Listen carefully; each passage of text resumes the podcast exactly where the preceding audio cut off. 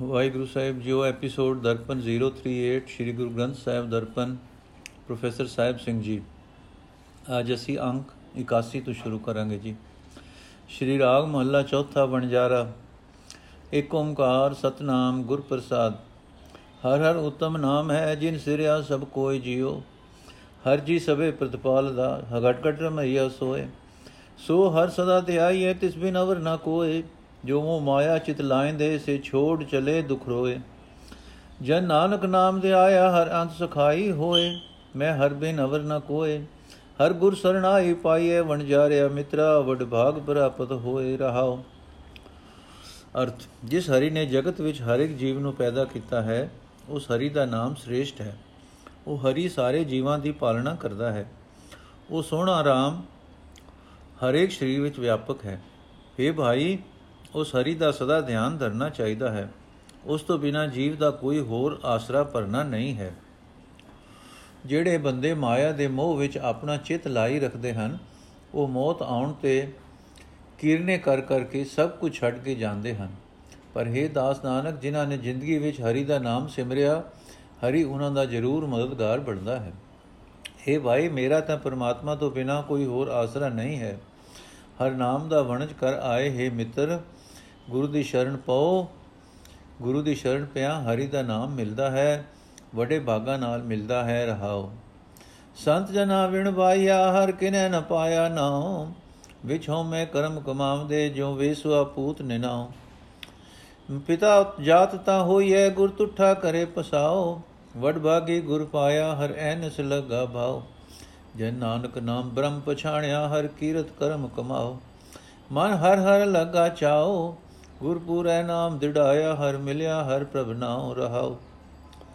ਪਦ, ਅਰਥ, ਸੰਤ ਜਨਾ ਬ੍ਰਾਹਮਣ ਦੀ ਸੰਗਤ ਕਰਨ ਤੋਂ ਬਿਨਾ ਕਿਸੇ ਮਨੁੱਖ ਨੇ ਕਦੇ ਹਰੀ ਦਾ ਨਾਮ ਪ੍ਰਾਪਤ ਨਹੀਂ ਕੀਤਾ, ਕਿਉਂਕਿ ਸੰਤਾਂ ਦੀ ਸੰਗਤ ਤੋਂ ਬਿਨਾ ਮਨੁੱਖ ਜਿਹੜੇ ਵੀ ਮਿੱਥੇ ਧਾਰਮਿਕ ਕਰਮ ਕਰਦੇ ਹਨ, ਉਹ ਹੋਮੇ ਦੇ ਅਸਰ ਹੇਠ ਹੀ ਕਰਮ ਕਰਦੇ ਹਨ, ਤੇ ਇਸ ਵਾਸਤੇ ਨਿਖਸਮੇ ਹੀ ਰਹਿ ਜਾਂਦੇ ਹਨ। ਜਿਵੇਂ ਕਿਸੇ ਵੇਸਵਾ ਦਾ ਪੁੱਤਰ ਆਪਣੇ ਪਿਤਾ ਦਾ ਨਾਮ ਨਹੀਂ ਦੱਸ ਸਕਦਾ, ਪਿਤਾ ਪ੍ਰਭੂ ਦੀ ਕੁਲ ਦਾ ਤਦੋਂ ਹੀ ਹੋ ਸਕਦਾ ਹੈ ਜਦੋਂ ਗੁਰੂ ਪ੍ਰਸੰਨ ਹੋ ਕੇ ਜੀਵ ਉੱਤੇ ਮਿਹਰ ਕਰਦਾ ਹੈ। ਜਿਸ ਮਨੁੱਖ ਨੂੰ ਵੱਡੇ ਭਾਗਾਂ ਨਾਲ ਗੁਰੂ ਮਿਲ ਪਿਆ, ਉਸ ਦਾ ਹਰੀ ਨਾਲ ਪ੍ਰੇਮ ਦਿਨ ਰਾਤ ਲੱਗਾ ਰਹਿੰਦਾ ਹੈ। ਦਾਸ ਨਾਨਕ ਨੇ ਤਾਂ ਗੁਰੂ ਦੀ ਸ਼ਰਨ ਪੈ ਕੇ ਹੀ ਪਰਮਾਤਮਾ ਨਾਲ ਸਾਂਝ ਪਾਈ ਹੈ ਤੇ ਪਰਮਾਤਮਾ ਦੀ ਸਿਫਤ ਸਲਾਹ ਦੇ ਕਰਮ ਦੀ ਕਮਾਈ ਕੀਤੀ ਹੈ। ਗੁਰੂ ਦੀ ਕਿਰਪਾ ਨਾਲ ਜਿਸ ਮਨੁੱਖ ਦੇ ਮਨ ਵਿੱਚ ਪਰਮਾਤਮਾ ਦੇ ਸਿਮਰਨ ਦਾ ਚਾਅ ਪੈਦਾ ਹੋਇਆ। ਪੂਰੇ ਗੁਰੂ ਨੇ ਉਸ ਦੇ ਹਿਰਦੇ ਵਿੱਚ ਪਰਮਾਤਮਾ ਦਾ ਨਾਮ ਪੱਕਾ ਕਰ ਦਿੱਤਾ। ਉਸ ਮਨੁੱਖ ਨੂੰ ਪਰਮਾਤਮਾ ਮਿਲ ਪਿਆ। ਪਰਮਾਤਮਾ ਦਾ ਨਾਮ ਮਿਲ ਪਿਆ। ਰਹਾਓ। ਜਬ ਲਗ ਜੋ ਬਨ ਸਾਸ ਹੈ, ਤਬ ਲਗ ਨਾਮ ਧਿਆਏ। ਚਲਦਿਆ ਨਾਲ ਹਰ ਚਲਸੀ, ਹਰ ਅੰਤੇ ਲੈ ਛਡਾਏ। ਹਉ ਬਲਿਆਰੀ ਤਿਨ ਕੋ, ਜਿਨ ਹਰ ਮਨ ਉਠਾ ਆਏ ਜਿਨ ਹਰ ਨਾਮ ਨ ਚੇਤਿਓ ਸੇ ਅੰਤ ਗਏ ਪਛਤਾਏ। ਦੁਰਮਸਤਕ ਹੈ ਪਬ ਲਿਖਿਆ, ਜਨ ਨਾਨਕ ਨਾਮ ਧਿਆਏ। ਮਨ ਹਰ ਹਰ ਪ੍ਰੀਤ ਲਗਾਏ। ਵਡਭਾਗੀ ਗੁਰ ਪਾਇਆ, ਗੁਰ ਸਬਦੀ ਪਾਰ ਲੰਘਾਏ। ਅਰਥ हे ਭਾਈ, ਜਦੋਂ ਤੱਕ ਜਵਾਨੀ ਵਿੱਚ ਸਾਹ ਆ ਰਿਹਾ ਹੈ, ਤਦ ਤੱਕ ਪਰਮਾਤਮਾ ਦਾ ਨਾਮ ਸਿਮਰ ਮੁਢੇਪੇ ਵਿੱਚ ਨਾਮ ਜਪਣਾ ਔਖਾ ਹੋ ਜਾਏਗਾ। ਜੀਵਨ ਸਫਰ ਵਿੱਚ ਹਰ ਨਾਮ ਤੇਰੇ ਨਾਲ ਸਾਥ ਸੰਭਾਈ ਚੱਲੇਗਾ। ਅੰਤ ਸਮੇਂ ਵੀ ਤੈਨੂੰ ਔਕੜਾਂ ਤੋਂ ਬਚਾ ਲਏਗਾ। ਮੈਂ ਉਹਨਾਂ ਤੋਂ ਕੁਰਬਾਨ ਹਾਂ, ਜਿਨ੍ਹਾਂ ਦੇ ਮਨ ਵਿੱਚ ਪਰਮਾਤਮਾ ਦਾ ਨਾਮ ਆ ਵਸਦਾ ਹੈ। ਜਿਨ੍ਹਾਂ ਬੰਦਿਆਂ ਨੇ ਪਰਮਾਤਮਾ ਦਾ ਨਾਮ ਨਹੀਂ ਸਿਮਰਿਆ, ਉਹ ਆਖਰ ਨੂੰ ਇੱਥੋਂ ਪਛਤਾਉਂਦੇ ਚਲੇ ਜਾਂ, ਚਲੇ ਗਏ। ਪਰ ਇਹ ਜੀਵ ਦੇ ਵਸ ਦੀ ਗੱਲ ਨਹੀਂ। हे ਦਾਸ ਨਾਨਕ, ਹਰੀ ਪ੍ਰਭੂ ਨੇ ਆਪਣੀ ਧੁਰ ਦਰਗਾਹ ਤੋਂ ਜਿਸ ਮਨੁੱਖ ਦੇ ਮੱਥੇ ਉੱਤੇ ਸਿਮਰਨ ਕਰਨ ਦਾ ਲੇਖ ਲਿਖ ਦਿੱਤਾ ਹੈ, ਉਹੀ ਪ੍ਰਭੂ ਦਾ ਨਾਮ ਸਿਮਰਦਾ ਹੈ। हे ਮੇਰੇ ਮਨ, ਹਰੀ ਦਾ ਨਾਮ ਸਿਮਰਨ ਵਿੱਚ ਪ੍ਰੀਤ ਜੋੜ। ਜਿਸ ਵਡਭਾਗੇ ਮਨੁੱਖ ਨੂੰ ਗੁਰੂ ਮਿਲ ਪੈਂਦਾ ਹੈ ਗੁਰੂ ਦੇ ਸ਼ਬਦ ਰਾਹੀਂ ਪ੍ਰਭੂ ਉਸ ਨੂੰ ਸੰਸਾਰ ਸਮੁੰਦਰ ਤੋਂ ਪਾਰ ਲੰਘਾ ਦਿੰਦਾ ਹੈ, ਲੈਂਦਾ ਹੈ। ਰਹਾਓ। ਹਰ ਆਪੇ ਆਪ ਉਪਾਇਂਦਾ, ਹਰ ਆਪੇ ਦੇ ਵੈਲੇ ਹਰ ਆਪੇ ਭਰਮ ਭੁਲਾਇਂਦਾ, ਹਰ ਆਪੇ ਹੀ ਮਤ ਦੇ। ਗੁਰਮੁਖਾ ਮਨ ਪ੍ਰਗਾਸੈ ਸੇ ਵਿਰਲੇ ਕੇ ਕੇ। ਹਉ ਬਲ ਹਰੀ ਤਿਨ ਕੋ ਜਿਨ ਹਰ ਪਾਇਆ ਗੁਰਮਤੇ। ਜਨ ਨਾਨਕ ਕਮਲ ਪ੍ਰਗਾਸਿਆ, ਮਨ ਹਰ ਹਰ ਉਠੜਾ ਹੈ ਮਨ ਹਰ ਹਰ ਜਪਨ ਕਰੇ। ਹਰ ਗੁਰ ਸਰਣਾਏ ਭਜ ਭੋ ਜਿਦੂ ਸਭ ਕਿਲ ਵਿਕ ਦੁਖ ਪਰ ਹਰੇ ਰਹਾਉ। ਅਰਥ, ਪਰਮਾਤਮਾ ਆਪ ਹੀ ਆਪਣੇ ਆਪ ਨੂੰ ਜਗਤ ਦੇ ਰੂਪ ਵਿੱਚ ਪ੍ਰਗਟ ਕਰਦਾ ਹੈ। ਆਪ ਹੀ ਜੀਵਾਂ ਨੂੰ ਜਿੰਦ ਸਰੀਰ ਦਿੰਦਾ ਹੈ ਤੇ ਆਪ ਹੀ ਵਾਪਸ ਲੈ ਲੈਂਦਾ ਹੈ। ਪਰਮਾਤਮਾ ਆਪ ਹੀ ਜੀਵਾਂ ਨੂੰ ਮਾਇਆ ਦੀ ਭਟਕਣਾ ਵਿੱਚ ਪਾ ਕੇ ਕੁਰਾਏ ਪਾ ਦਿੰਦਾ ਹੈ ਤੇ ਆਪ ਹੀ ਸਹੀ ਜੀਵਨ ਵਾਸਤੇ ਅਕਲ ਦਿੰਦਾ ਹੈ। ਜਿਹੜੇ ਮਨੁੱਖ ਗੁਰੂ ਦੀ ਸ਼ਰਨ ਪੈਂਦੇ ਹਨ ਉਹਨਾਂ ਦੇ ਮਨ ਵਿੱਚ ਆਤਮਿਕ ਚਾਨਣ ਹੋ ਜਾਂਦਾ ਹੈ, ਪਰ ਅਜਿਹੇ ਬੰਦੇ ਕੋਈ ਵਿਰਲੇ ਹੁੰਦੇ ਹਨ, ਕੋਈ ਵਿਰਲੇ ਹੁੰਦੇ ਹਨ। ਮੈਂ ਉਹਨਾਂ ਬੰਦਿਆਂ ਤੋਂ ਸਦਕੇ ਜਾਂਦਾ ਹਾਂ, ਜਿਨ੍ਹਾਂ ਨੇ ਗੁਰੂ ਦੀ ਮਤ ਲੈ ਕੇ ਪਰਮਾਤਮਾ ਨਾਲ ਮਿਲਾਪ ਪ੍ਰਾਪਤ ਕਰ ਲਿਆ ਹੈ। ਗੁਰੂ ਦੀ ਮਿਹਰ ਨਾਲ ਦਾਸ ਨਾਨਕ ਦੇ ਅੰਦਰ ਵੀ ਹਿਰਦਾ, ਕੋਲ, ਫੁੱਲ ਖਿੜ ਪਿਆ ਹੈ। ਮਨ ਵਿੱਚ ਪਰਮਾਤਮਾ ਆ ਵਸਿਆ ਹੈ। हे ਮੇਰੀ ਜਿੰਦੇ, ਮਨ ਵਿੱਚ ਹਰੀ ਪਰਮਾਤਮਾ ਦਾ ਜਾਪ ਕਰ। ਦੌੜ ਕੇ ਪਰਮਾਤਮਾ ਦੀ ਸ਼ਰਨ ਜਾਪੋ, ਗੁਰੂ ਦੀ ਸ਼ਰਨ ਜਾਪੋ। ਆਪਣੇ ਸਾਰੇ ਪਾਪ ਤੇ ਦੁੱਖ ਦੂਰ ਕਰ ਲੈ ਰਹਾਓ ਘਟ ਘਟ ਰਮਈਆ ਮਨ ਵਸੈ, ਕਿਉ ਪਾਈਏ ਕਿਤ ਭਤ? ਗੁਰਪੂਰਾ ਸਤਗੁਰ ਭੇਟਿਏ ਹਰ ਆਏ ਵਸੈ ਮਨ ਚਿਤ। ਮੈਂ ਧਰ ਨਾਮ ਆਧਾਰੈ ਹਰ ਨਾਮੈ ਤੇ ਗਤ ਪਤ ਮਤ। ਮੈਂ ਹਰ ਹਰ ਨਾਮ ਵਿਸਾ ਹੈ ਹਰ ਨਾਮੇ ਹੀ ਜਤ ਪਤ। ਜੈ ਨਾਨਕ ਨਾਮ ਧਿਆਇਆ, ਰੰਗ ਰਤੜਾ ਹਰ ਰੰਗ ਰਤ। ਹਰ ਧਿਆਵੋ ਹਰ ਪ੍ਰਭ ਸਤ। ਗੁਰ ਬਚਨੀ ਹਰ ਪ੍ਰਭ ਜਾਣਿਆ, ਹਰ ਪ੍ਰਭ ਸਭ ਹਰ ਪ੍ਰਭ ਤੇ ਉਤਪਤ। ਗੁਰ ਬਚਨੀ ਹਰ ਪ੍ਰਭ ਜਾਣਿਆ, ਸਭ ਹਰ ਪ੍ਰਭ ਤੇ ਉਤਪਤ ਰਹਾਓ ਅਰਥ, ਹਰੇਕ ਘਟ ਵਿੱਚ, ਹਰੇਕ ਮਨ ਵਿੱਚ ਸੋਹਣਾ ਰਾਮ ਵਸਦਾ ਹੈ, ਪਰ ਦਿਸਦਾ ਨਹੀਂ। ਉਹ ਕਿਵੇਂ ਲੱਭੇ? ਕਿਸ ਤਰੀਕੇ ਨਾਲ ਮਿਲੇ? ਕਿਸ ਤਰੀਕੇ ਨਾਮ ਮਿਲੇ? ਜੇ ਗੁਰੂ ਲੱਭ ਪਏ, ਜੋ ਪੂਰਾ ਸਤਗੁਰ ਮਿਲ ਪਏ, ਤਾਂ ਪਰਮਾਤਮਾ ਆਪ ਆ ਕੇ ਮਨ ਵਿੱਚ, ਚਿੱਤ ਵਿੱਚ ਵਸ ਪੈਂਦਾ ਹੈ। ਮੇਰੇ ਵਾਸਤੇ ਤਾਂ ਪਰਮਾਤਮਾ ਦਾ ਨਾਮ ਹੀ ਆਸਰਾ ਪਰਨਾ ਹੈ। ਪਰਮਾਤਮਾ ਦੇ ਨਾਮ ਤੋਂ ਹੀ ਉੱਚੀ ਆਤਮਿਕ ਅਵਸਥਾ ਮਿਲਦੀ ਹੈ ਤੇ ਅਕਲ ਮਿਲਦੀ ਹੈ। ਮੇਰੇ ਪਾਸ ਤਾਂ ਪਰਮਾਤਮਾ ਦਾ ਨਾਮ ਹੀ ਰਾਸ ਪੂੰਜੀ ਹੈ। ਪਰਮਾਤਮਾ ਦੇ ਨਾਮ ਵਿੱਚ ਜੁੜਨਾ ਹੀ ਮੇਰੇ ਵਾਸਤੇ ਉੱਚੀ ਜਾਤ ਹੈ ਤੇ ਲੋਕ ਪਰਲੋਕ ਦੀ ਇੱਜ਼ਤ ਹੈ। हे ਦਾਸ ਨਾਨਕ, ਜਿਸ ਮਨੁੱਖ ਨੇ ਪਰਮਾਤਮਾ ਦਾ ਨਾਮ ਸਿਮਰਿਆ ਹੈ, ਉਹ ਪਰਮਾਤਮਾ ਦੇ ਰੰਗ ਵਿੱਚ ਰੰਗਿਆ ਰਹਿੰਦਾ ਹੈ। ਪਰਮਾਤਮਾ ਦੇ ਨਾਮ ਰੰਗ ਵਿੱਚ ਉਸ ਦੀ ਪ੍ਰੀਤ ਬਣੀ ਰਹਿੰਦੀ ਹੈ। हे ਭਾਈ ਸਦਾ ਕਾਇਮ ਰਹਿਣ ਵਾਲੇ ਹਰ ਪ੍ਰਭੂ ਨੂੰ ਸਿਮਰਦੇ ਰਹੋ ਜਿਸ ਹਰੀ ਪ੍ਰਭੂ ਤੋਂ ਇਹ ਸਾਰੀ ਜਗਤ ਰਚਨਾ ਹੋਈ ਉਸ ਹਰੀ ਪ੍ਰਭੂ ਨਾਲ ਡੂੰਗੀ ਸਾਂਝ ਗੁਰੂ ਦੇ ਬਚਨਾਂ ਦੀ ਰਾਹੀਂ ਹੀ ਪੈ ਸਕਦੀ ਹੈ, ਰਹੋ। ਜਿਨ ਕੋ ਪੂਰਬ ਲਿਖਿਆ, ਸੇ ਆਏ ਮਿਲੇ ਗੁਰ ਪਾਸ। ਸੇਵਕ ਭਾਈ ਬਣ ਜਾ ਰਿਆ ਮਿੱਤਰਾ, ਗੁਰ ਹਰ ਹਰ ਨਾਮ ਪ੍ਰਗਾਸ। ਦਨ ਦਨ ਵਣਜ ਵਪਾਰੀਆ ਜਿਨ ਵਖਲ ਲਦੇੜਾ ਹਰ ਰਾਸ। ਗੁਰਮੁਖਾ ਧਰਮ ਕੁਜਲੇ ਤੇ ਆਏ ਮੇਰੇ ਹਰ ਪਾਸ। ਜਨ ਨਾਨਕ ਗੁਰ ਤਿਨ ਪਾਇਆ ਜਿਨ ਆਪ ਤੁਠਾ ਗੁਣਤਾਸ ਹਰ ਦਿਆਵੋ ਸਾਸ ਗਿਰਾਸ। ਮਨ ਪ੍ਰੀਤ ਲਗੀ ਤਿਨਾ ਗੁਰਮੁਖਾ, ਹਰ ਨਾਮ ਜਿਨਾ ਰਹਿ ਰਾਸ ਰਹਾਉ। ਅਰਥ, ਜਿਨ੍ਹਾਂ ਮਨੁੱਖਾਂ ਨੂੰ ਪਹਿਲੇ ਜਨਮ ਵਿੱਚ ਕੀਤੇ ਕਰਮਾਂ ਅਨੁਸਾਰ ਭਲੇ ਸੰਸਕਾਰਾਂ ਦਾ ਲਿਖਿਆ ਹੋਇਆ ਲੇਖ ਪ੍ਰਾਪਤ ਹੋ ਜਾਂਦਾ ਹੈ, ਜਿਨ੍ਹਾਂ ਦੇ ਅੰਦਰ ਪੂਰਬਲੇ ਚੰਗੇ ਸੰਸਕਾਰ ਜਾਗ ਪੈਂਦੇ ਹਨ। ਉਹ ਮਨੁੱਖ ਗੁਰੂ ਦੇ ਕੋਲ ਆ ਕੇ ਗੁਰੂ ਦੇ ਚਰਨਾਂ ਵਿੱਚ ਮਿਲ ਬੈਠਦੇ ਹਨ। ਹਰ ਨਾਮ ਦਾ ਵਣਜ ਕਰਨ ਆਏ, ਹੀ ਮਿੱਤਰ ਸੇਵਕ ਭਾਵ ਵਿੱਚ, ਸੇਵਕ ਭਾਵ ਵਿੱਚ ਰਿਆ ਗੁਰੂ ਚ ਉਹਨਾਂ ਤੇ ਅੰਦਰ ਪ੍ਰਮਾਤਮਾ ਦਾ ਨਾਮ ਪ੍ਰਗਟ ਕਰ ਦਿੰਦਾ ਹੈ। ਜੀਵ ਵਣਜਾਰਿਆਂ ਦਾ ਇਹ ਵਣਜ ਵਡਿਆਉਣ ਵਿਜੋਗ ਹੈ। ਉਹ ਜੀਵ ਵਣਜਾਰੇ ਵੀ ਭਾਗਾਂ ਵਾਲੇ ਹਨ, ਜਿਨ੍ਹਾਂ ਨੇ ਪ੍ਰਮਾਤਮਾ ਦੇ ਨਾਮ ਦਾ ਸੌਦਾ ਲੱਦਿਆ ਹੈ, ਜਿਨ੍ਹਾਂ ਨੇ ਹਰੀ ਨਾਮ ਦਾ ਸਰਮਾਇਆ ਇਕੱਠਾ ਕੀਤਾ ਹੈ। ਗੁਰੂ ਦੇ ਸਨਮੁਖ ਰਹਿਣ ਵਾਲੇ ਬੰਦਿਆਂ ਦੇ ਮੂੰਹ ਪਰਮਾਤਮਾ ਦੇ ਦਰ ਤੇ ਰੋਸ਼ਨ ਰਹਿੰਦੇ ਹਨ। ਉਹ ਪਰਮਾਤਮਾ ਦੇ ਚਰਨਾਂ ਵਿੱਚ ਆ ਮਿਲਦੇ ਹਨ।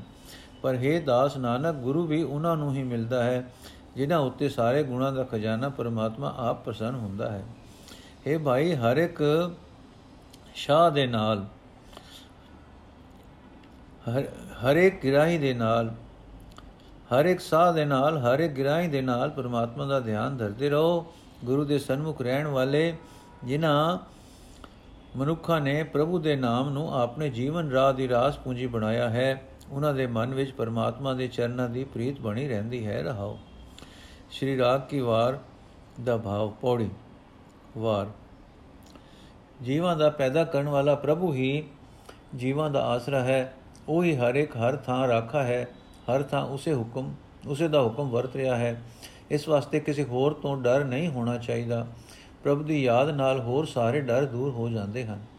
ਪਰਮਾਤਮਾ ਆਪ ਹੀ ਹਰ ਥਾਂ ਮੌਜੂਦ ਹੈ, ਉਹ ਆਪ ਹੀ ਹਰ ਇੱਕ ਜੀਵ ਨੂੰ ਕਾਰੇ ਲਾ ਰਿਹਾ ਹੈ ਤੇ ਇਹ ਸਮਾਸਾ ਵੇਖ ਕੇ ਖੁਸ਼ ਹੋ ਰਿਹਾ ਹੈ। ਜੀਵ ਇੱਥੇ ਵਣਜ ਕਰਨ ਲਈ ਆਇਆ ਹੈ। ਇਸ ਵਾਸਤੇ ਇਹ ਜਗਤ ਵਿੱਚ, ਇਹ ਜਗਤ ਇਸ ਦੇ ਵਪਾਰ ਕਰਨ ਦੀ ਹੱਟ ਹੈ। ਗੁਰੂ ਦੀ ਸ਼ਰਨ ਪੈ ਕੇ ਇਸ ਨੇ ਨਾਮ ਦਾ ਵਪਾਰ ਕਰਨਾ ਹੈ। ਨਾਮ ਦੇ ਵਪਾਰੀ ਨੂੰ ਜਮਕਾਲ ਦਾ ਡਰ ਨਹੀਂ ਰਹਿੰਦਾ। ਪ੍ਰਭੂ ਹਰ ਥਾਂ ਹਰ ਇੱਕ ਜੀਵ ਵਿੱਚ ਮੌਜੂਦ ਹੈ। ਇਸ ਤਰ੍ਹਾਂ ਸਾਰੇ ਜੀਵ ਮਾਨੋ ਉਸ ਨੂੰ ਯਾਦ ਕਰ ਰਹੇ ਹਨ। ਪਰ ਬੰਦਗੀ ਦੀ ਕਮਾਈ ਸਫਲ ਉਹਨਾਂ ਦੀ ਹੈ ਜੋ ਸਤਿਗੁਰੂ ਦੇ ਦੱਸੇ ਰਾਹ ਤੇ ਤੁਰ ਕੇ ਸਿਮਰਨ ਕਰਦੇ ਹਨ। ਜੀਵ ਆਪਣੇ ਕਿਸੇ ਕੀਤੇ ਵਿਕਾਰ ਨੂੰ ਪਰਮਾਤਮਾ ਤੋਂ ਲੁਕਾ ਕੇ ਨਹੀਂ ਰੱਖ ਸਕਦਾ, ਕਿਉਂਕਿ ਅੰਦਰ ਬਾਹਰ ਹਰ ਥਾਂ ਵਿਆਪਕ ਹੋਣ ਕਰਕੇ ਉਹ ਹਰ ਇੱਕ ਦਾ ਭੇਤ ਜਾਣਦਾ ਹੈ, ਤਾਂ ਇਹ ਪਾਪ ਕਰਨ ਵਾਲਾ ਸੁੱਤੇ ਹੀ ਪਾਪ ਦੇ ਕਾਰਨ ਡਰਦਾ ਹੈ। ਪਰ ਸਿਮਰਨ ਕਰਨ ਵਾਲਾ ਮਨੁੱਖ ਪ੍ਰਭੂ ਵਿੱਚ ਲੀਨ ਹੋ ਜਾਂਦਾ ਹੈ, ਉਸ ਨੂੰ ਕੋਈ ਡਰ ਨਹੀਂ ਵਿਆਪਦਾ। ਪ੍ਰਭੂ ਦੀ ਸਿਫਤ ਸਲਾਹ ਕਰਨਾ, ਪ੍ਰਭੂ ਦਾ ਸਿਮਰਨਾ, ਸਿਮਰਨ ਕਰਨਾ, ਇਹੀ ਮਨੁੱਖਾ ਜੀਵਨ ਦਾ ਅਸਲ ਮਨੋਰਥ ਹੈ। ਇਹ ਮਨੁੱਖ ਲਈ ਸਭ ਤੋਂ ਵੱਡਾ ਕਰਨ ਯੋਗ ਕੰਮ ਹੈ। ਇਹ ਜਗਤ ਮਾਨੋ ਇੱਕ ਡੂੰਘਾ ਸਮੁੰਦਰ ਹੈ, ਜਿਸ ਵਿੱਚ ਜੀਵ ਮਾਨੋ ਮਛੀਆਂ ਹਨ, ਜੋ ਮਾਇਕ ਪਦਾਰਥਾਂ ਦੀ ਬਿੱਤੀ ਦੇ ਲਾਲਚ ਵਿੱਚ ਆ ਕੇ ਜਮਕਾਲ ਦੇ ਜਾਲ ਵਿੱਚ ਫਸ ਰਹੀਆਂ ਹਨ। ਜੋ ਨਾਮ ਸਿਮਰਦੇ ਹਨ, ਉਹ ਇਸ ਡੂੰਘੇ ਸਮੁੰਦਰ ਵਿੱਚ ਕੋਲ ਫੁੱਲ ਵਾਂਗ ਅਛੋ ਰਹਿੰਦੇ ਹਨ। ਇਹ ਜਾਣਦੇ ਹੋਏ ਵੀ ਕਿ ਰਾਜ਼ਕ ਪਰਮਾਤਮਾ ਹੈ ਜੀਵ ਰੋਜ਼ੀ ਦੀ ਖਾਤਰ ਵੱਲ ਛਲ ਕਰਦੇ ਹਨ ਤੇ ਤ੍ਰਿਸ਼ਨਾ ਅਧੀਨ ਹੋ ਕੇ ਖੁਆਰ ਹੁੰਦੇ ਹਨ। ਪਰ ਜੋ ਜੀਵ ਸਿਮਰਨ ਕਰਦੇ ਹਨ, ਉਹਨਾਂ ਨੂੰ ਸੰਤੋਖ ਦੇ ਮਾਨੋ ਅਮੁਖ ਖਜ਼ਾਨੇ ਮਿਲ ਜਾਂਦੇ ਹਨ। ਪਰਮਾਤਮਾ ਸਭ ਜੀਵਾਂ ਨੂੰ ਰਿਜ਼ਕ ਦੇਣ ਵਾਲਾ ਹੈ, ਹਰ ਕੋਈ ਰਾਜ਼ਕ ਨਹੀਂ, ਜਿਸ ਅੱਗੇ ਜੀਵ ਅਰਜ਼ੋਈ ਕਰ ਸਕੇ। ਸਾਰੇ ਜੀਵ ਉਸੇ ਦਰ ਦੇ ਸਵਾਲੀ ਹਨ। ਪਰ ਮੁਬਾਰਕ ਉਹ ਹਨ ਜੋ ਗੁਰੂ ਦੇ ਦੱਸੇ ਰਾਹ ਤੇ ਤੁਰ ਕੇ ਪ੍ਰਭੂ ਦੀ ਸਿਫਤ ਸਲਾਹ ਕਰਦੇ ਹਨ। ਜੀਵਨ ਦਾ ਅਸਲ ਮਨੋਰਥ ਹੈ ਬੰਦਗੀ। ਪਰ ਇਹ ਦਾਤ ਸਤਿਗੁਰੂ ਦੀ ਰਾਹੀਂ ਹੀ ਮਿਲ ਸਕਦੀ ਹੈ। ਜਿਸ ਮਨੁੱਖ ਦੇ ਹਿਰਦੇ ਵਿੱਚ ਪਰਮਾਤਮਾ ਦਾ ਨਾਮ ਵਸਦਾ ਹੈ ਉਸ ਨੂੰ ਜਗਤ ਵਿੱਚ ਹਰ ਥਾਂ ਇੱਜ਼ਤ ਮਿਲਦੀ ਹੈ ਉਸ ਦੀ ਸੋਭਾ ਸਦਾ ਲਈ ਕਾਇਮ ਹੋ ਜਾਂਦੀ ਹੈ। ਉਸ ਦਾ ਦੀਦਾਰ ਕਰਕੇ ਵਿਕਾਰੀ ਬੰਦੇ ਵੀ ਵਿਕਾਰਾਂ ਵੱਲੋਂ ਹਟ ਜਾਂਦੇ ਹਨ। ਜਿਵੇਂ ਸੂਰਜ ਦੀ ਕਿਰਨ ਰਾਤ ਦੇ ਹਨੇਰੇ ਨੂੰ ਦੂਰ ਕਰਦੀ ਹੈ, ਤਿਵੇਂ ਜੋ ਭਾਗਾ ਵਾਲਾ ਮਨੁੱਖ ਗੁਰੂ ਦੀ ਸਿੱਖਿਆ ਦੀ ਰਾਹੀਂ ਪ੍ਰਭੂ ਦੇ ਜੀਵਨ ਪ੍ਰਭੂ ਦੀ ਜੀਵਨ ਕਣੀ ਬਖਸ਼ਣ ਵਾਲੀ ਸਿਫਤ ਸਲਾਹ ਕਰਦਾ ਹੈ। ਉਸ ਦੇ ਅੰਦਰ ਗਿਆਨ ਦਾ ਪ੍ਰਕਾਸ਼ ਹੁੰਦਾ ਹੈ ਤੇ ਅੰਦਰੋਂ ਮਾਇਆ ਦਾ ਹਨੇਰਾ ਦੂਰ ਹੋ ਜਾਂਦਾ ਹੈ। ਕੋਈ ਭਾਗਾ ਵਾਲਾ ਹੀ ਨਾਮ ਸਿਮਰਦਾ ਹੈ। ਨਾਮ ਦੀ ਬਰਕਤ ਨਾਲ ਜੀਵਨ ਸੁਖੀ ਹੋ ਜਾਂਦਾ ਹੈ ਕਿਉਂਕਿ ਨਾਮ ਸਿਮਰਿਆ ਸਾਰੇ ਪਾਪ ਤੇ ਪਾਪਾਂ ਦੇ ਤੋਂ ਪੈਦਾ ਹੋਣ ਵਾਲੇ ਸਾਰੇ ਦੁੱਖ ਦੂਰ ਹੋ ਜਾਂਦੇ ਹਨ। ਪਰਮਾਤਮਾ ਦੀ ਕਿਰਪਾ ਨਾਲ ਜੋ ਮਨੁੱਖ ਸਤਗੁਰ ਦੀ ਸ਼ਰਨ ਪੈਂਦੇ ਹਨ, ਉਹਨਾਂ ਦੀ ਨਿਤ ਦੀ ਖਿੱਚ ਮਿਟ ਜਾਂਦੀ ਹੈ ਕਿਉਂਕਿ ਉਹਨਾਂ ਦਾ ਮਨ ਮਾਇਆ ਵੱਲੋਂ ਰੱਜ ਜਾਂਦਾ ਹੈ। ਤੇ ਮਾਇਆ ਦੀ ਤ੍ਰਿਸ਼ਨਾ ਹੀ ਨਿਤ ਦੇ ਤੋਖਲਿਆਂ ਦਾ ਮੂਲ ਕਾਰਨ ਹੈ। ਇਸ ਤਰ੍ਹਾਂ ਉਹ ਮਨੁੱਖ, ਮਲੋਕ ਤੇ ਪਰਲੋਕ ਦੋਹੀ ਥਾਈਂ ਖਿੜੇ ਮੱਥੇ ਰਹਿੰਦੇ ਹਨ।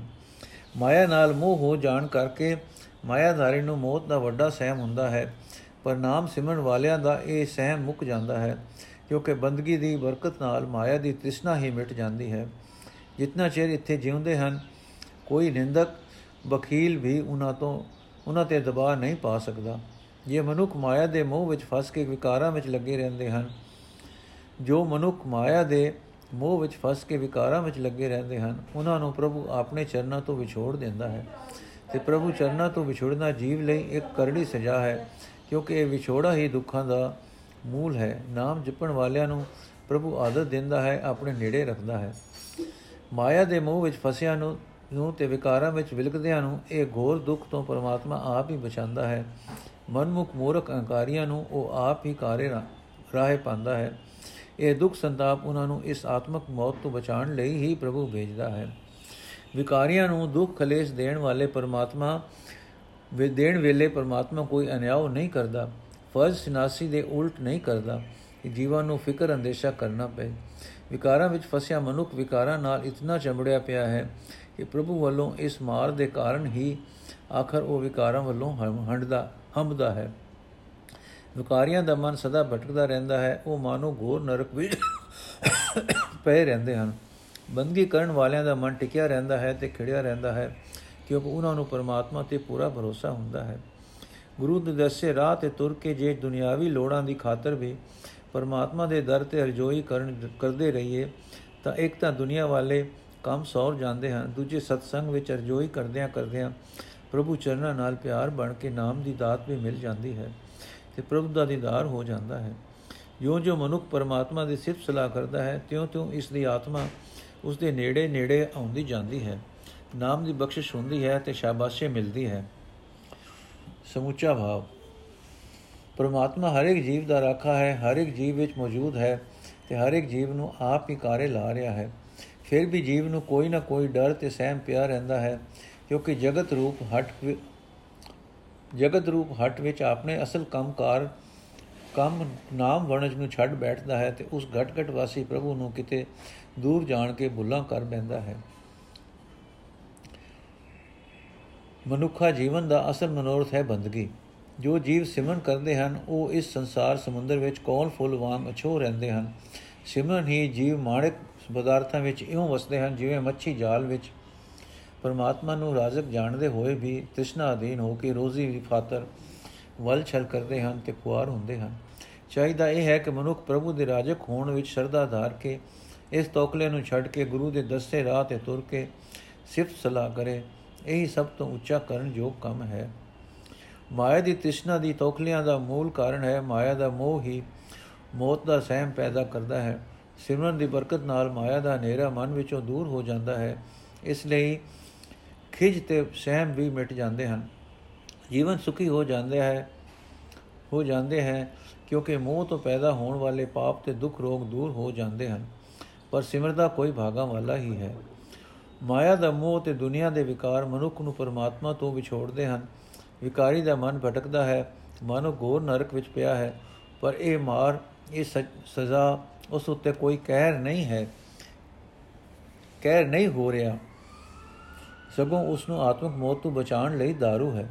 ਵਿਕਾਰਾਂ ਦੇ ਨਾਲ ਚੰਬੜਿਆ ਹੋਇਆ ਮਨੁੱਖ, ਮਨਮੁਖ ਆਖਰ ਇਸ ਮਾਰ ਦੇ ਕਾਰਨ ਹੀ ਵਿਕਾਰਾਂ ਤੋਂ ਹੰਬਦਾ ਹੈ ਤੇ ਮੂਲ ਪ੍ਰਭੂ ਚਰਨਾਂ ਵਿੱਚ ਜੁੜਨ ਵਿੱਚ, ਜੁੜਨ ਦੀ ਤਾਂਗ ਉਸ ਦੇ ਅੰਦਰ ਪੈਦਾ ਹੁੰਦੀ ਹੈ। ਭਾਵੇਂ ਦੁਨਿਆਵੀ ਲੋੜਾਂ ਦੀ ਖਾਤਰ ਹੀ ਸਹੀ, ਜਿਉਂ-ਜਿਉਂ ਮਨੁੱਖ ਪ੍ਰਭੂ ਦੀ ਸਿਫਤ ਸਲਾਹ ਕਰਦਾ ਹੈ, ਤਿਉਂ-ਤਿਉਂ ਉਸ ਦੇ ਨੇੜੇ ਅਪੜਦਾ ਹੈ। ਦੁਨੀਆ ਵੀ ਸੌਰਦੀ ਹੈ ਤੇ ਨਾਮ ਦੀ ਬਖਸ਼ਿਸ਼ ਵੀ ਹੁੰਦੀ ਹੈ। ਮੁਖ ਭਾਵ, ਮਨੁੱਖਾ ਜੀਵਨ ਦਾ ਅਸਲ ਮਨੋਰਥ ਹੈ ਘਟ-ਘਟ ਵਾਸੀ ਪ੍ਰਭੂ ਦਾ ਸਿਮਰਨ, ਪਰ ਮਨੁੱਖ ਤ੍ਰਿਸ਼ਨਾ ਅਧੀਨ ਹੋ ਕੇ ਪ੍ਰਭੂ ਨੂੰ ਵਿਸਾਰ ਦਿੰਦਾ ਹੈ ਤੇ ਦੁਖੀ ਹੁੰਦਾ ਹੈ। ਇਹ ਦੁੱਖ ਕਲੇਸ਼ ਕੋਈ ਸਜ਼ਾ ਨਹੀਂ ਹੈ। ਇਹ दारू ਹੈ ਜੋ ਮਨੁੱਖ ਨੂੰ ਤ੍ਰਿਸ਼ਨਾ ਦੇ ਰੋਗ ਤੋਂ ਬਚਾ ਕੇ ਮੂੜ ਪ੍ਰਭੂ ਚਰਨਾਂ ਵਿੱਚ ਜੁੜਨ ਦੀ ਤਾਂਗ ਇਸ ਦੇ ਅੰਦਰ ਪੈਦਾ ਕਰਦਾ ਹੈ। ਦੁਨਿਆਵੀ ਲੋੜ ਦੀ ਖਾਤਰ ਸਿਮਰਿਆ ਨਾਮ ਵੀ ਮਨੁੱਖ ਨੂੰ ਆਖਰ ਪ੍ਰਭੂ ਦੇ ਨੇੜੇ ਨੇੜੇ ਹੀ ਲਿਆਉਂਦਾ ਹੈ। ਬਣਤਰ। ਇਸ ਵਾਰ ਵਿੱਚ 21 ਪੌੜੀਆਂ ਹਨ। ਹਰ ਇੱਕ ਪੌੜੀ ਦੇ ਨਾਲ ਦੋ ਦੋ ਸ਼ਲੋਕ ਹਨ। ਹਰ ਪੌੜੀ ਨੇ ਨੰਬਰ 14 ਦੇ ਨਾਲ ਤਿੰਨ ਸ਼ਲੋਕ ਹਨ। ਪਰ ਪੌੜੀ ਨੰਬਰ 14 ਦੇ ਨਾਲ ਤਿੰਨ ਸ਼ਲੋਕ ਹਨ। ਸ਼ਲੋਕਾਂ ਦੀ ਕੁੱਲ ਗਿਣਤੀ 43 ਹੈ। ਹਰ ਇੱਕ ਪੌੜੀ ਦੀਆਂ 5-5 ਤੁਕਾਂ ਹਨ। ਸ਼ਲੋਕ ਮਹਲਾ ਪਹਿਲਾ 7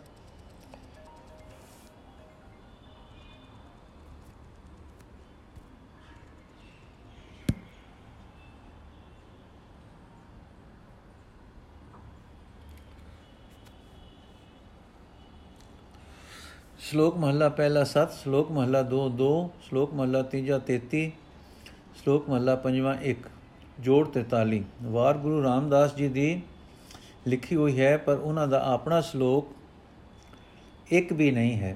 ਇੱਥੋਂ ਸਿੱਧ ਹੁੰਦਾ ਹੈ ਕਿ ਸ੍ਰੀ ਗੁਰੂ ਗ੍ਰੰਥ ਸਾਹਿਬ ਵਿੱਚ ਦਰਜ ਹੋਣ ਤੋਂ ਪਹਿਲਾਂ ਇਹ ਵਾਰ ਸਿਰਫ ਪੌੜੀਆਂ ਦੀ ਹੀ ਸੀ।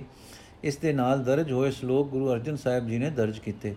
ਇੱਥੇ ਇੱਕ ਹੋਰ ਕਿਆਸ ਵੀ ਲਾਇਆ ਜਾ ਸਕਦਾ ਹੈ ਕਿ 42 ਸ਼ਲੋਕ ਉਹਨਾਂ ਗੁਰ ਵਕਤਿਆਂ ਦੇ ਹਨ ਜੋ ਸ੍ਰੀ ਗੁਰੂ ਰਾਮਦਾਸ ਜੀ ਤੋਂ ਪਹਿਲਾਂ ਸ੍ਰੀਕ ਜਾਮੇ ਵਿੱਚ ਹੋ ਚੁੱਕੇ ਸਨ। ਕਿ ਇਹ ਨਹੀਂ ਹੋ ਸਕਦਾ ਕਿ ਗੁਰੂ ਰਾਮਦਾਸ ਜੀ ਨੇ ਆਪ ਹੀ ਗੁਰੂ ਨਾਨਕ, ਗੁਰੂ ਅੰਗਦ ਤੇ ਗੁਰੂ ਅਮਰਦਾਸ ਜੀ ਦੇ ਸ਼ਲੋਕ ਦਰਜ ਕੀਤੇ ਹੋਣ? ਉਂਝ ਤਾਂ ਇਥੋਂ ਇੱਕ ਹੋਰ ਸਵਾਦਲਾ ਸਿੱਟਾ ਨਿਕਲ ਪੈਂਦਾ ਹੈ ਕਿ ਗੁਰੂ ਰਾਮਦਾਸ ਜੀ ਪਾਸ ਪਹਿਲੇ ਗੁਰੂ ਸਾਹਿਬਾਨ ਦੀ ਸਾਰੀ ਬਾਣੀ ਮੌਜੂਦ ਸੀ। ਪਰ ਇਥੋਂ ਤੱਕ ਇਸ ਸਵਾਰ ਦਾ ਸੰਬੰਧ ਹੈ ਇਸ ਸ਼ਲੋਕ ਗੁਰੂ ਰਾਮਦਾਸ ਜੀ ਨੇ ਆਪ ਦਰਜ ਨਹੀਂ ਕੀਤੇ। ਹਰ ਇੱਕ ਪੌੜੀ ਵਿੱਚ ਇੱਕੋ ਜਿਤਨੀਆਂ ਤੁਕਾਂ ਵੇਖ ਕੇ ਇਹ ਮੰਨਣਾ ਪਏਗਾ ਕਿ ਕਵਤਾ ਦੇ ਦ੍ਰਿਸ਼ਟੀਕੋਣ ਤੋਂ ਸਤਿਗੁਰੂ ਜੀ ਜਿਵੇਂ ਪੌੜੀਆਂ ਦੀਆਂ ਤੁਕਾਂ ਦੀ ਗਿਣਤੀ ਇੱਕੋ ਜਿਹੀ ਰੱਖਣ ਦਾ ਖਿਆਲ ਰੱਖਦੇ ਹੈ ਗਏ ਤਿਵੇਂ ਉਹ ਇਹਨਾਂ ਪੌੜੀਆਂ ਦੇ ਨਾਲ ਦਰਜ ਕੀਤੇ ਸ਼ਲੋਕਾਂ ਦੀ ਗਿਣਤੀ ਵੀ ਇੱਕਸਾਰ ਹੀ ਰੱਖਦੇ। ਪੌੜੀ ਨੂੰ 15 ਦੇ ਨਾਲ ਇੱਕੋ ਹੀ ਸ਼ਲੋਕ ਦਰਜ ਨਾ ਕਰਦੇ। ਇੱਥੇ ਇੱਕ ਸ਼ਲੋਕ ਗੁਰੂ ਅਰਜਨ ਸਾਹਿਬ ਦਾ ਹੈ। ਸੋ ਇਹ ਸਾਰੇ ਸ਼ਲੋਕ ਗੁਰੂ ਅਰਜਨ ਸਾਹਿਬ ਜੀ ਨੇ ਦਰਜ ਕੀਤੇ ਹਨ। ਇਹ ਵੀ ਨਹੀਂ ਹੋ ਸਕਦਾ ਕਿ ਇਹ ਵਾਰ ਤਾਂ ਸ਼ਲੋਕਾਂ ਤੋਂ ਬਿਨਾਂ ਹੀ ਲਿਖੀ ਗਈ ਹੋਵੇ, ਹੋਰ ਵਾਰਾਂ ਸ਼ਲੋਕਾਂ ਸਮੇਤ ਹੋਣ। ਤੇ ਬਾਕੀ ਦੀਆਂ ਵਾਰਾਂ ਦੇ ਨਾਲ ਇੱਕ ਸੁਰ ਰੱਖਣ ਲਈ ਇਸ ਦੇ, ਇਸ ਇੱਕ ਮਗਰੋਂ ਸ਼ਲੋਕ ਦਰਜ ਕੀਤੇ ਗਏ ਹਨ। ਸਾਰੀਆਂ ਹੀ ਵਾਰਾਂ ਨਿਰੀਆਂ ਪੌੜੀਆਂ ਹਨ। ਸ੍ਰੀ ਸ਼ਲੋਕ ਸ੍ਰੀ ਗੁਰੂ ਸਾਹਿਬ ਜੀ ਦੇ ਦਰਜ ਕੀਤੇ, ਨੇ ਦਰਜ ਕੀਤੇ। ਹੁਣ ਇਸ ਵਾਰ ਜਿਹੜੀ ਹੈ ਜੀ, ਇਸ ਦਾ ਤਾਰਪਤਾ ਜੀਓ, ਇਹ ਅਸੀਂ ਕੱਲ ਦੇ ਐਪੀਸੋਡ ਵਿੱਚ ਪੜਾਂਗੇ ਵਾਹਿਗੁਰੂ ਜੀ ਕਾ ਖਾਲਸਾ ਵਾਹਿਗੁਰੂ ਜੀ ਕੀ ਫਤਿਹ।